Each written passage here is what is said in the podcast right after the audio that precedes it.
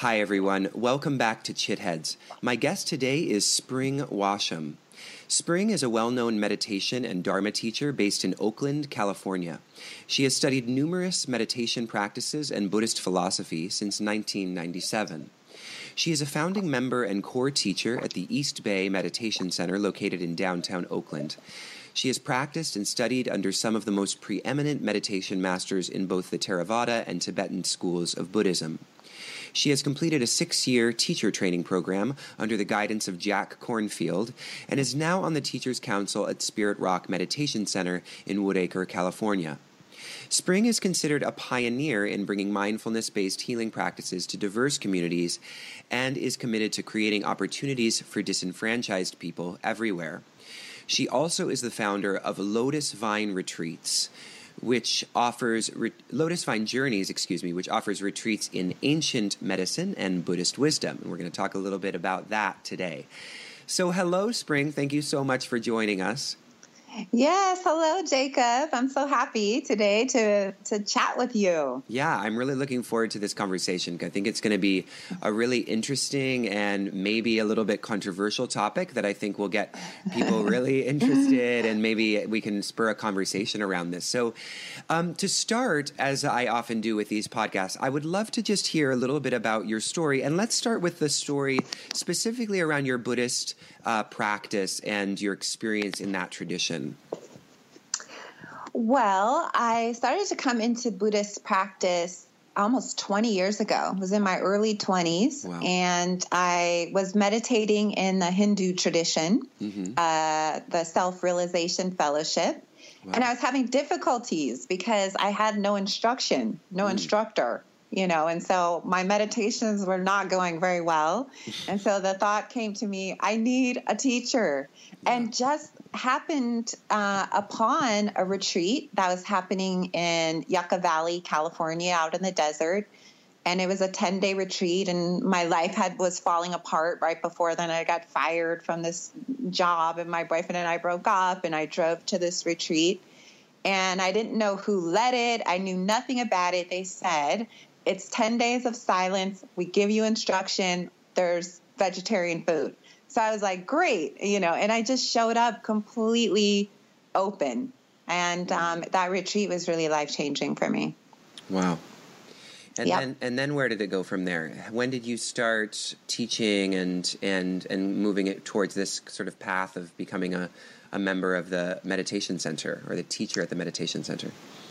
Well, you know, I started practicing for a lot of years. I started going on very long retreats, three month retreats, five month retreats. I just, after that first 10 days, I realized this is my path. I yeah. fell in love with the Dharma. I mean, I already had a spiritual slant and had studied psychology. And I just got so interested in it that a lot of teachers, some very well known teachers, began mentoring me. One in particular is Jack Kornfield, who I ended up meeting on that first retreat, and we became, I don't know, I guess you could say it was sort of a karmic connection we had. We just really clicked. And um, I started going to different trainings that Spirit Rock was offering. I did a community Dharma training for two years. And it was during that process when I was living in downtown Oakland that I had a very clear vision of creating a community in Oakland for urban people that was completely accessible, diverse, um, and that started to happen. We started to, you know, sort of put that in motion. And at the same time, I started just getting invited to teach. I had no aspirations of teaching at all. Um, but the invitations just started coming. People said, Why don't you come on my retreat? I'd love to have you. Why don't you give a talk? And it was really slowly like that. It just started, it just happened, you know, over time. And then after I completed a six year training, teacher training program, I was asked to be on the Teachers Council at Spirit Rock, which is just, um, you know, a higher level of commitment to teaching. And it's kind of like a faculty to an institution. You know, you become sort of a rotating teacher. Wow. So yeah, it just happened. You know, it's just like moment by moment. Um, it just all started unfolding, but it came out of years of practice first. I was always so committed to that. That was my How many you know, years agenda. have you been practicing before you actually before you did this six year teacher training? Well, I had already been practicing for about 10 years, I would say pretty intensively. Yeah, I was, I, I had a lot of trauma in my background, and it, it really, for me, it was not a glorious, light filled path. It was kind of the, you know, I always laugh about meditation that mine was, you know, oceans of tears and suffering. And like, it wasn't, like, it didn't look like a magazine cover model. No, no, it wasn't. I wasn't, you know, I, it was like the struggle, you know, and uh, being in the present moment was brutal, you know. Yeah. But there's something about it that I just, I just fell in love with the teachings and I, you know, was so interested in, my mind and suffering and freedom. So everything for me really resonated. It was it was just a deep remembering. I've done this before, I'm wow. sure. Yeah. You know, I, I, I, sort of I love the the six year teacher training. I just uh, this is sort of just a passing comment, but you know, as a yoga teacher, it, it, there's something problematic. I mean, we a lot of us discuss this about the fact that you know somebody can theoretically be practicing yoga asana for less than a year, sign up for a teacher training, and then go out and you know and be certified to teach. And you know, it seems like the Buddhists got it right in knowing that this is not something that you can just you know spend 200 hours doing over the course of a month in in Bali and then go out and teach it. You have to immerse yourself, and and so I really respect their. Um, the way that they've you know institutionalized the process of education, I think it's something that we as uh, in the yoga community could really aspire to. Yeah, I agree with you. There is a that is, and also there's a lot of mindfulness uh, where people are just taking a, a weekend class and then you know they're going out and they're um, teaching. So I, it's happening. Sad yeah. but true. Yeah. yeah. that's kind of uh, yeah. It's something that happens everywhere. Yeah. Yeah. So yeah. so I want to ask a little bit about. So you you were in the the. Um, the Self Realization Fellowship, which is the um, Yogananda School, correct? Yes. Yes. Yes. Um, it, and you're mentioning how you didn't have a teacher. I'm curious about was it just the the lack of a teacher that that called you to kind of move on? Or did you find you know when you discovered and started to learning more about the buddhist teachings i'm interested to know if there was any sort of um, the difference in worldviews or difference in philosophical position that really spoke to you if you could talk a little bit about that Sure. I mean, when I first started going to Self Realization Fellowship, I had read Yogananda's books. I would say that that was really an awakening moment, yeah. reading um, Man's Eternal Quest, an autobiography of a yogi. I thought, this is it. I, you know, it inspired me to want to live a holy life, I guess, for lack of a better way to put it. And but however, what I found that was when I started going to the community that you know they I would remember going to 3-hour meditations, okay? And they would say just focus on God.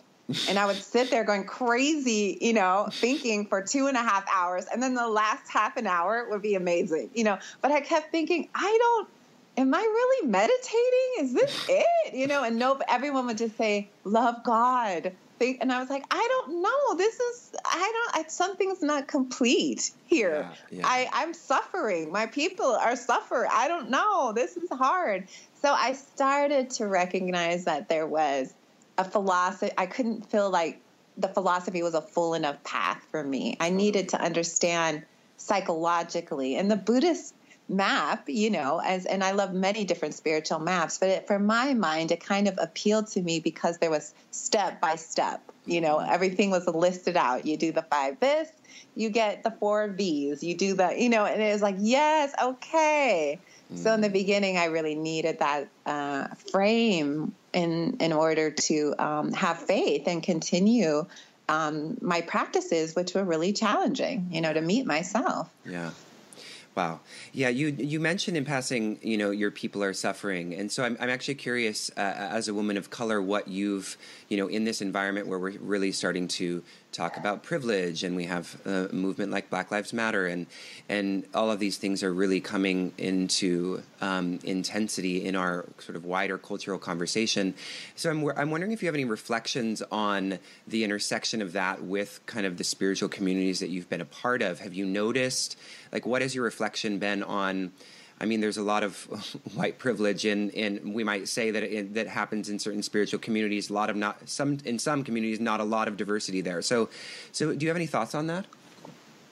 Well, that's you know a really big topic, Yeah, and totally. um, when I was just talking just now, and I said my people are suffering, I kind of meant all my people. Okay, you know, like Yeah. the people are suffering. The you know, and yeah, the people, and because you know at that time I was living in Oakland in a kind of rough neighborhood, Yeah. and I I wanted something that would address the causes and conditions of that. Yeah. Why are things the way they are? And it just it was a helpful frame, but I could definitely say a lot more on diversity. You know, I work, I, I walk into very different worlds. You know, I founded this uh, or co-founded with a group of other amazing people a center in downtown Oakland, which is very urban, uh, very diverse. And then I also work in West Marin, you know, which is all white. You know, so I've always had these weird kind of like, oh, here I am here, and then I go here, and there I am there, and and I could see. Um, a lot in those last years around around diversity and spiritual communities and unconsciousness and fear and all of that. So yeah, there's a lot to say. I think I would that would be a whole conversation in and of itself. Okay. Do you think that in general we're moving in a in a in a better direction on that front? Yeah, I do. I do. The the fact that people are thinking about it and they're talking about it and they are considering it and they're looking around their communities and saying, "Wow, this doesn't really look like the world here," you know, or they're just there it's like I feel like it's at the beginning of a waking up around it for sure. And it might be part of the political crisis that, you know, often evokes a spiritual investigation Yeah. you know, as things happen on the outer level, we look at how am I participating in this in some subtle or maybe more overt way or out of fear or a bias or you know a lot of it's deeply unconscious Totally. you know these things are coming to the surface and i i appreciate the dialogues that are happening in a real way it feels like we're on to something new and Yeah. and and real All right. Uh, excellent. Well, we'll save the rest of that uh, for another Yeah. conversation. sure So, um, so now I want to move a little bit into so the other kind of stream that is um, important to your work right now is the one around ancient medicine, um, particularly ayahuasca. So, I would love for you to talk a little bit now about the story about of with ayahuasca and and and sort of how that maybe starts to to inform or to complement your um, your con- contemplative practice. Yeah, and um, you know what I can share about a little bit about the beginning, like why would a Buddhist teacher, you know, even go in that direction? And it it happened. I started working with ayahuasca about eight years ago, and I went on a three month meditation retreat and was doing very intense concentration practice. And basically, I hit a huge wall of unresolved trauma. And it was so destabilizing for me, and I was so overwhelmed. Um, I returned home at the end of that retreat, and I I had encountered something for the first time that I genuinely could not be present with. And I realized that the practices that I were doing, which were, you know, you're sitting on your cushion, you're uh, in silence, the te- you know you're only seeing a teacher every maybe twice a week, sometimes three times a week for 15 minutes and all of this trauma was arising in me. And there was no you know as all things they're evolving. The skill set of the institution the place who i am i i couldn't really address it there. And i realized at that time that there was a real limitation in that particular form of practice that it that I, I, I didn't know how to heal it. So uh, when I came back to California, I had a, a friend who's a psychologist, and she said, "You know, Spring, I just started doing these ayahuasca ceremonies with a small private group up in the Santa Cruz Mountains." And she was telling me how much her childhood trauma she was healing it. And this was somebody I respected. She was a, you know, had her own office, was seeing patients. And I thought, okay, this I really trusted her. So I went to the ceremony completely open minded but desperate because I knew something was wrong. Hmm. You know, I just I, I was like, God, this is something is broken. And I don't know, I can't even begin to get a handle on it. It, it really felt that massive. I was, you know, shaky. I had vertigo. I was over, you know, my emotions were completely erratic. I, you know, and I, I was compassionate, but I felt that there was something on a very, very deep level that I needed to heal. So when I did that ceremony, it was uh, for me a very life changing moment. I felt like in that one night, I had learned more about myself than I had on that three month retreat.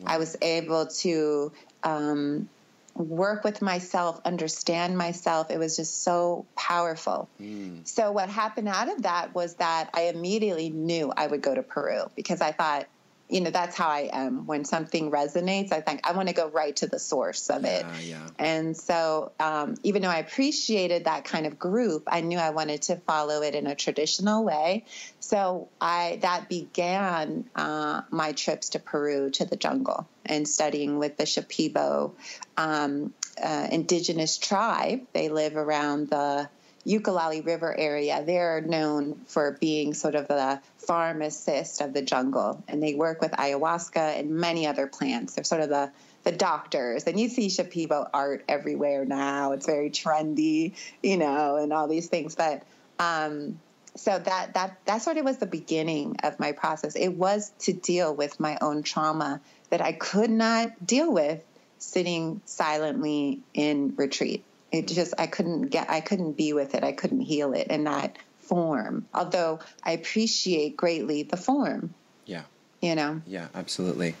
Wow. So um, it, the the the area that you go, I've I've been to Peru. I went a couple years ago, but I didn't I didn't do ayahuasca while I was there. Um, ironically, the only time I've done ayahuasca was in upstate New York. but um, where sure. Um, where in uh, where is this in the in the eastern part of the country, What near the jungle? Yeah, so the first few times that I started going, it was um, I flew into Iquitos mm-hmm. and I would travel around, and there's all kinds of centers. You Iquitos is kind of a city. Uh, it's in the upper Amazon area. Um, one could say eastern Peru, I suppose. And you, um, it's sort of the opening to the Amazon basin. So a lot of groups, a lot of tours, a lot of nonprofits. We all sort of launch out from there. Um, and that's you know, where your retreats boats. are held, right? No, my retreats are held in a similar place, and, but it, they're in a city called Tarapoto. So we're sort of more, my retreats, you know, the my retreats are more a little bit more upscale. So I spent years, including one year, I lived in Peru from uh, 2014 to 2015, basically apprenticing. So I stayed in the jungle for a whole year, really going deeper because again that's kind of my nature when i want to study something because i was so intrigued that i decided to dedicate a year to learning about plant wisdom healing healing basically with gaian knowledge you know yeah, yeah. and and working with people from around the world who were coming for treatment of everything depression illnesses autoimmune disorders uh, anxiety attacks um, loss of um, you know, loss of loved ones, all kinds of reasons why people seek out uh, working with a plant like ayahuasca. Yeah. And, you know, so diverse people's, you know, motivations and intentions. Wow. So uh, now I want to, um, because for those that are, um, I mean, ayahuasca is sort of in our, you know, more open-minded, maybe urban communities, it's becoming more, you know, it's it's more accepted and it's understood to be this healing modality. But I want to sort of talk maybe for those out there who are resistant towards it and maybe who are operating, you know, on the assumption that this is a drug like any other drug, and as with other drugs, it's kind of a means of escape in some way. Mm. Could you address that that um, that thought process around ayahuasca and how maybe it's not appropriate for this particular um, experience? Yeah, you know, there's you're right. Ayahuasca has become very mainstream, even people making fun of it and, you know, all kinds of things.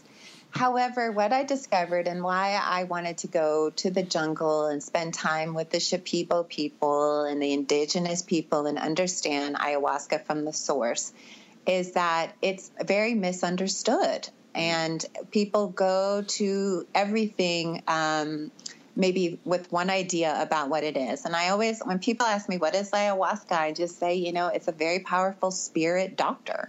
Yeah. That's what you're encountering. It's not a drug. If you I don't know anybody who would ever consider taking ayahuasca as a drug. Yeah.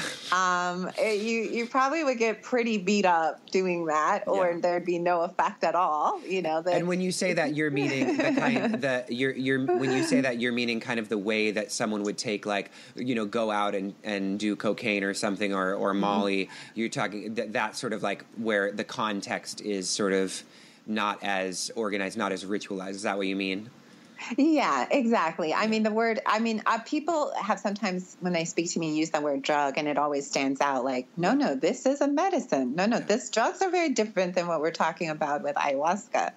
Um, but, you know, not everybody knows that. So then also there's so much information on the internet, you know, some of it good, some of it bad.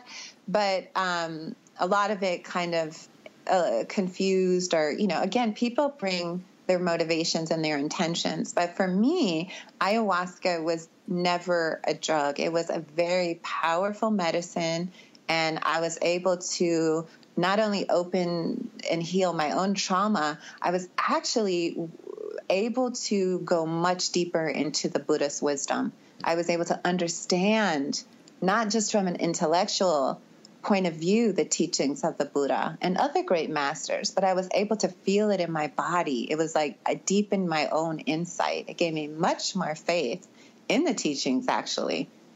And so I always, you know, and that was one of the reasons I started to introduce it to a lot of my Buddhist friends, community, and other teachers. You know, I don't, I'm not going to say their names, but there's a whole movement of spiritual teachers who are um, uh, going to ceremonies for their own healing privately.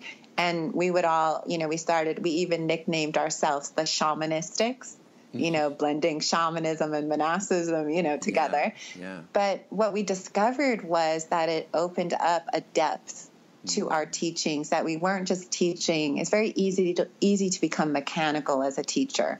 Yeah. You know, you go to sleep, right? You you know what you're going to say. I'm going to give a talk on this. You pull out your sheet, cheat sheet, and it and you can lose um, the connection to the deeper meaning, the power of it. You know. So anyway, this for me was something that has deepened my faith a lot. It's provided me with so much um, wisdom, like deepening what I know. So, Yeah. but that's just been my experience. Yeah. So, what about um, the Buddhist community? I'm interested to hear what kind of pushback you've gotten, or what kind of arguments you've received from from some who might consider this um, controversial. This kind of integration between um, Buddhist mindfulness practice and and ayahuasca retreats. Yeah, and I, you know, I and there is pushback, um, and I completely understand the confusion. Um, first of all, you know, people come into Buddhist practice. Uh, many come from a twelve-step background, Yeah. so already they're they're embracing this new way of being, which is beautiful. And so there's a fear around that. Or we now we're taking something in the Buddhist uh, community. We follow precepts, and one of a, a very a very honorable precept, an important precept, is around the taking of intoxicants that cloud the mind. Right. right? So we try to avoid that. We want to we want to be awake. We want to be present. And so that precept is this something that clouds the mind or is this something that wakes up the mind is what is being debated. And what are we saying when we say um, uh, this is a, a way to heal trauma? So this the the the medicinal aspect, we're saying what I'm depositing to the Buddhist world is this isn't something that replaces your spiritual practice. Nothing can do that. You yourself walk the path. Ayahuasca is not going to enlighten you. That's not its job. But what it can do is it can help uh, move things along quicker. We heal the blockages. We heal the trauma. We understand ourselves, and with that, we we we move at a faster pace. It's an accelerator. Mm. That's been my discovery. Accelerates what? Our own wisdom. Mm, mm. Not it's not really something outside. That's why and you know it's a new philosophy but i understand that there is a fear around this being something that could harm people or people being afraid. And also the western mind what happens is we tend to grasp things as a quick fix. Ayahuasca is powerful but yeah. you have to work with it. Yeah. Right? And and for those who it's right for it's really right for. And also um, in my travels around the world you know, for most parts of the world, ayahuasca is excellent for addiction. Yeah. You know, there's several addiction treatment centers. So I often present that, you know, as a way to say, well, you know, a lot of people have gotten off their addiction, stopped alcohol. I mean, I've, I've, I've I mean, I could tell you 150 stories of that. You know, people I've worked with who have their lifestyle has gotten so much healthier. Well, actually, so, you know. Spring, why don't we tell like three? Because I think it would be really inspiring for people to hear some of the real life instances. If you if you feel comfortable sharing like three powerful examples of how this has transformed lives. Yeah, well, okay, let me think about that for a second. Well, I have a couple that I like to share where that that have just been very powerful um, for me. One was that I worked with a woman who came on one of my retreats um, a couple years ago, and she uh, is a New Yorker, and she came into the retreat, and she basically came because she had started mutilating herself. And this was a very powerful woman. Okay, she was strong and fit and, you know, had that New Yorker edge and was beautiful. And she was about 40 and um, she had started pulling her hair out and becoming very violent and uh, was becoming concerned for herself. She saw this as, you know, this is not good. I don't want to continue this behavior. And I'm, I'm really, you know, worried about it. And also, you know, she also was having problems with intimate relationships and trusting people and she knew that it was from when she was born. She was born in Israel, and she had 18. She was um, went into the military and spent two years in the special operations, and basically uh, has a very extreme form of post traumatic stress. But she didn't treat it. What happened was when she got out of the military, she shut down everything, moved to New York, cut off all ties to Israel, all ties to her tradition, everything and just moved on with her life. Mm. Right, so she just shut a door. She she never wanted to have anything to do with anything around Israel, what happened. So I, you know, as I worked with her a little bit, I said, I think there might be a connection here, you know, and she knew that. But how does one even begin to open to that? Right? It's like, oh my God, this is so massive.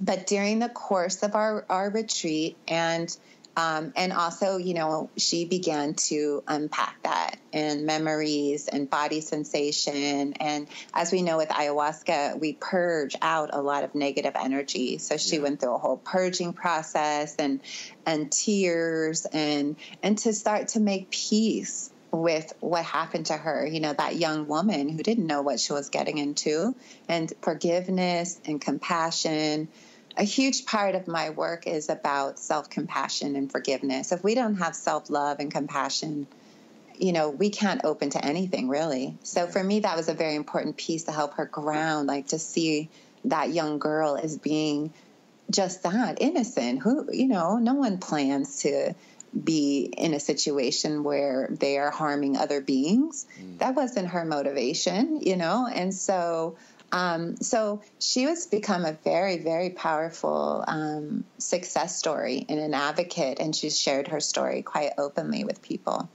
So um, she stands out in my mind, and um, as some a, a, story that has touched me. And I have a book coming out at the end of this year, and I share her story in the book about healing trauma because she she was willing to do the work, and it continued when she went back to New York. But what that two week retreat did, it was it gave her a huge jump start. Yeah you know, into it. Like, how do you face this? And she was able to really start to do that healing work in a big way. That's beautiful. Yeah, wow. so great. Do you, have, do you have another, maybe one other story that you want to share? Uh, sure. Um, a few years back, I met another really beautiful woman. She stands out in my mind. And again, I have so many stories of men and women. This just happened to be two, you know, women just because I, I became close to them in some way um, there was this other really, and this was years ago. I met this beautiful woman at a retreat. I was at a two week retreat, And um, I was uh, there also taking the the medicine. So I was there participating in my own healing process. Right. And she was someone that I met on the retreat and we became close. And her story was really powerful. She had um, come straight from the hospital in Germany. She was from Germany. And she, um, they found all these cancer cells in her cervix, and she was a very young woman, early twenties, and um, and had a history of cancer in her family and um, was really, really concerned. But she just knew that she wanted to use an alternative treatment. She didn't want chemotherapy. She didn't want them to operate on her cervix.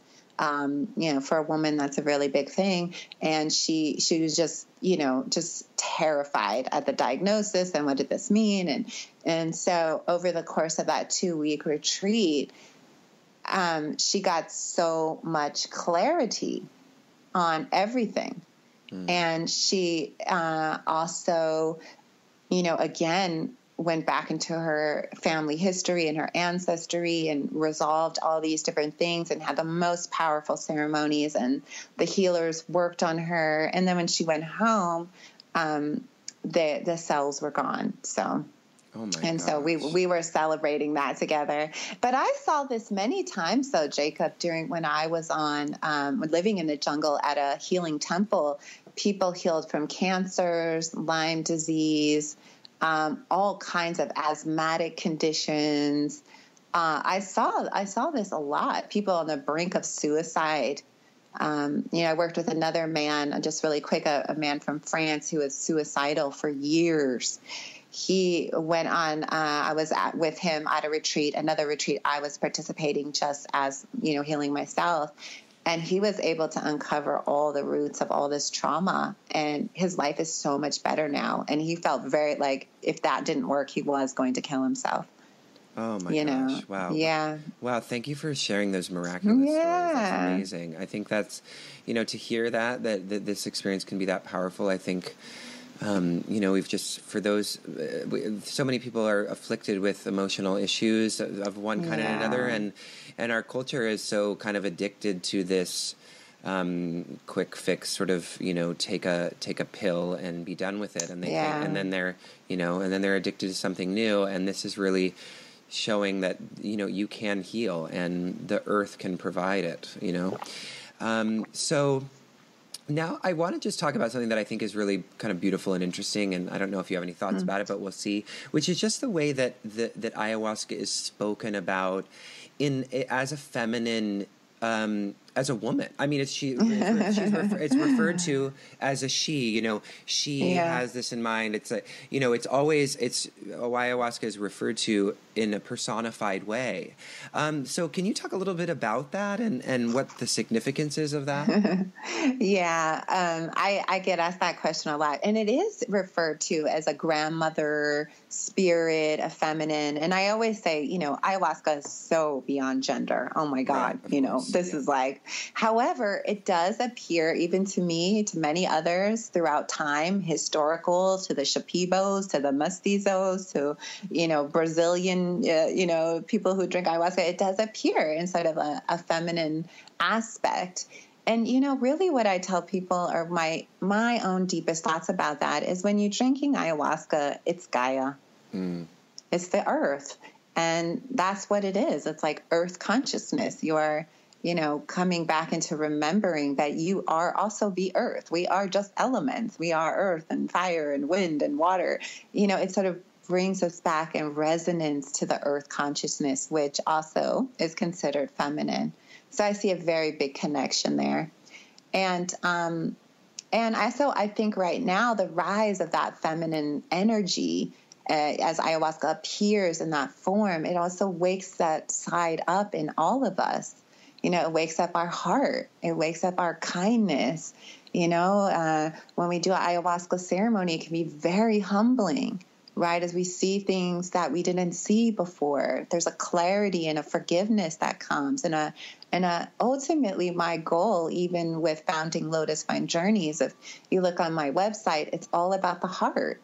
Yeah. And in some ways, we can consider that a feminine aspect as well, right? Sort of the heart is the you know part of the brain the left side the the free flow and the so i feel that ayahuasca is appearing like that um, in a way to help us all with our feminine side to find this balance of this masculine feminine mm. um, aspects within our own being which we know is out of balance that the feminine on the planet is wow, it's taking a beating. It always has, you know, but wow, it really is. really taking know, a beating. So, yeah, and you know, ayahuasca is also feels that, you know, it's it's, yeah. it's, about being connected to all of life. Yeah. It's a life sustaining system. It's a model of interconnectedness, and that mm. is like the great mother, you know, yeah. all beings wrapped in the arms. Yes. So Wow, the, yeah, you know, I'm really struck by what you said about um, about it being earth consciousness that you're that the you know the process of,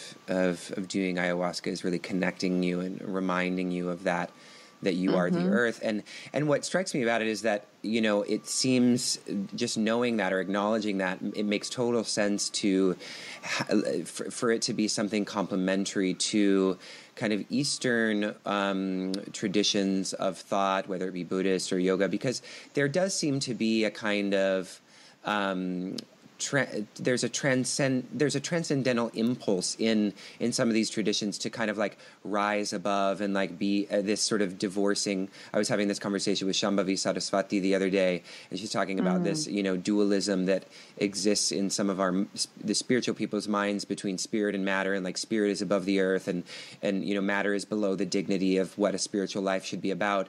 And so you know, and I think that even though some of the Eastern traditions are are are counteracting that with what they're what they're teaching.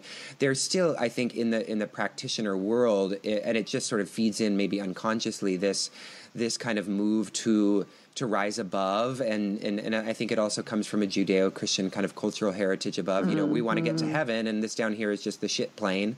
Right. So so yep. I think I think that, you know, it's so just culturally, even if you are embedded in a tradition that doesn't, on its you know face, um, deny the, the the importance of the earth, that there's some like that. This is sort of maybe a profoundly um, complementary uh, uh, healing modality for people just in in a culture that that has a history of kind of trying to rise above the earth.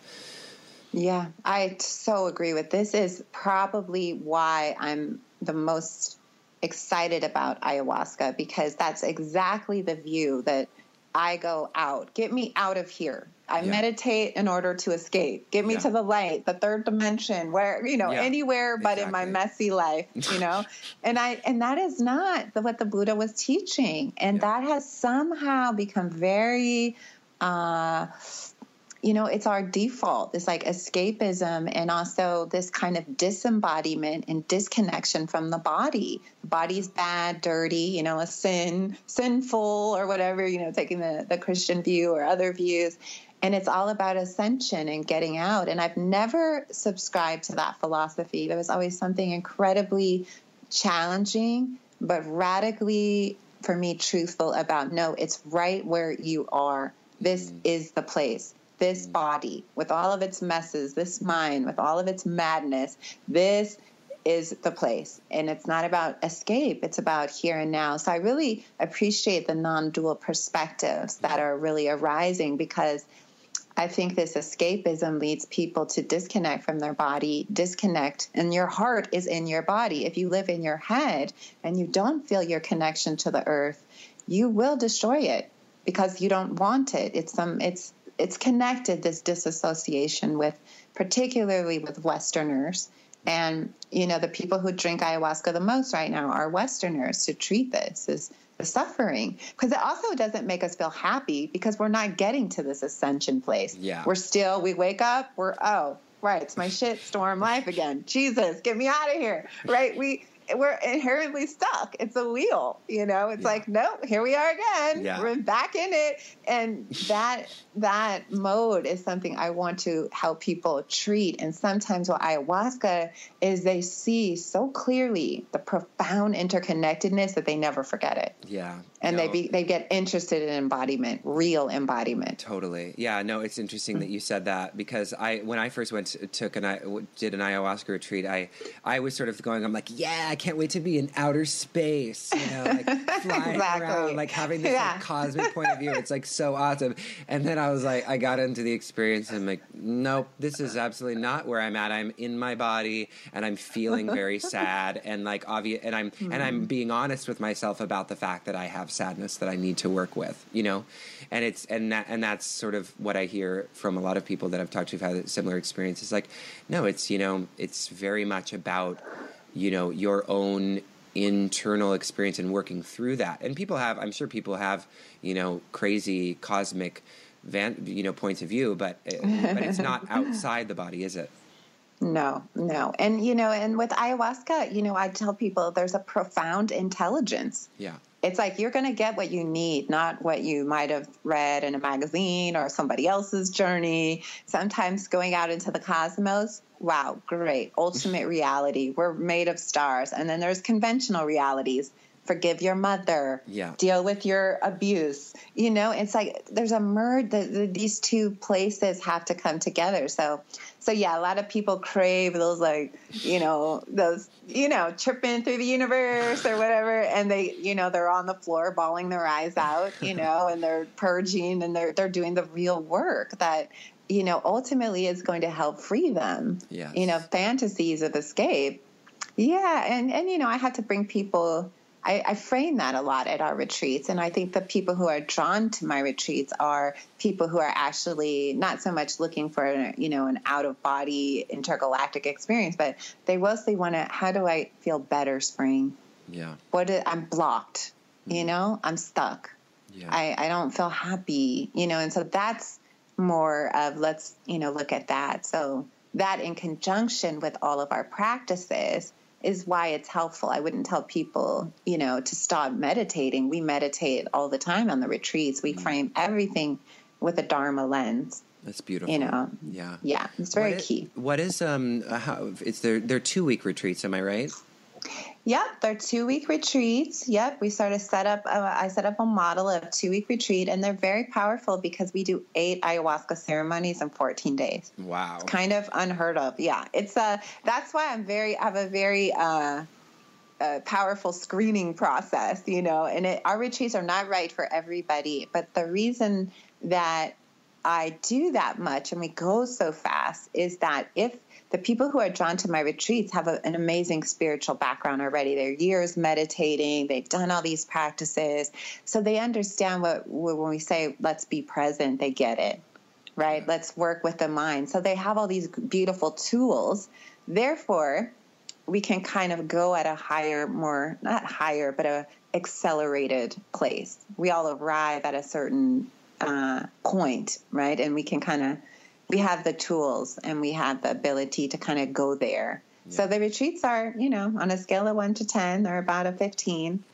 Um, and they're beautiful and amazing. And if people really want to take the trip all the way to the jungle, they're going to get an ayahuasca experience. And we have the setting, we have amazing shamans and doctors, and we have the whole place set up. All they have to do is just do their healing work. So, so for me, I accelerated a little bit because of that. Mm-hmm. And also, we need to wake up faster. It's like, yeah. let's do this. You want to heal? Let's get in there. Yeah. You know, let's just get all in the underworld. you know, and let's because are you know it's for the benefit of all beings. Exactly. We don't have time to wait now. We don't have time. We got to get out of we our have, way. We got to yeah. get out of our way. We got to we got to open our heart. We got to recognize the truth that's around us, and you know we got to become empowered. Yes. Wow, that's such a perfect note to end on. Um, Spring, so thank you so much. This has been such a lovely conversation, and I really, I really yeah. think this is going to be inspiring for a lot of people to, Aww. to if they're if they're suffering, to you know, to try this method and maybe to seek out one of your retreats. So um, before we close, if you want to just share where people can find you and and how they can um, connect with you, and then if you want to share um, some upcoming retreats that you have, anything you want to share. Yeah, well, we they can uh, just Google Lotus Vine Journeys uh, and get our website. Our website has all the information, videos, pictures, everything. They could also, you know, just we're on Instagram and Facebook page, and we have a lot of information. And we do. We have four retreats coming up this year. We have one in March, we have one in May, we have one in July, and one in September. And they are two week retreats. And, you know, for people who feel called, it's a calling to do this. People yeah. report that as a calling somewhere inside. Um, then they can just, you know, reach out. They can connect with me through the website, send an email, and follow up. I'm happy to answer questions. And I chat with every single person ahead of time before I accept their booking form, actually, and just see how they're doing, what is inspiring them to want to go on this, how can I help. I'm about helping people reach um, the goals. You know, what's going on? How can I support you in healing that? Mm. And we have a whole, you know, treatment plan uh, when people arrive to work on those goals uh, together with everybody, the whole community. So so yeah, they can just look me up and yeah, there's lots of information. Okay, great. Yeah, so the website is springwasham.com and then the Lotus Vine Journeys is lotusvinejourneys.com. Yep. So check those two websites out and then you have a new website that's coming out, but that'll be under Spring Washam as well, right? Yeah, it's kind okay. of an upgrade to the website I have now. Okay, perfect. 2.0. All right. All right. nice. Okay, thank you so much. It's been ah, such a so pleasure. Great. Yeah, so All great, right. Jacob. Thank you. Yeah, I'll talk to you soon. Okay. Bye bye. Well, everyone, that was our interview with Spring Washam. I hope you enjoyed it. If you'd like to learn more about spring and the retreats that we talked about in this interview, just head to springwasham.com. And then if you're looking for information on the retreats, go to lotusvinejourneys.com. Until next time, bye bye.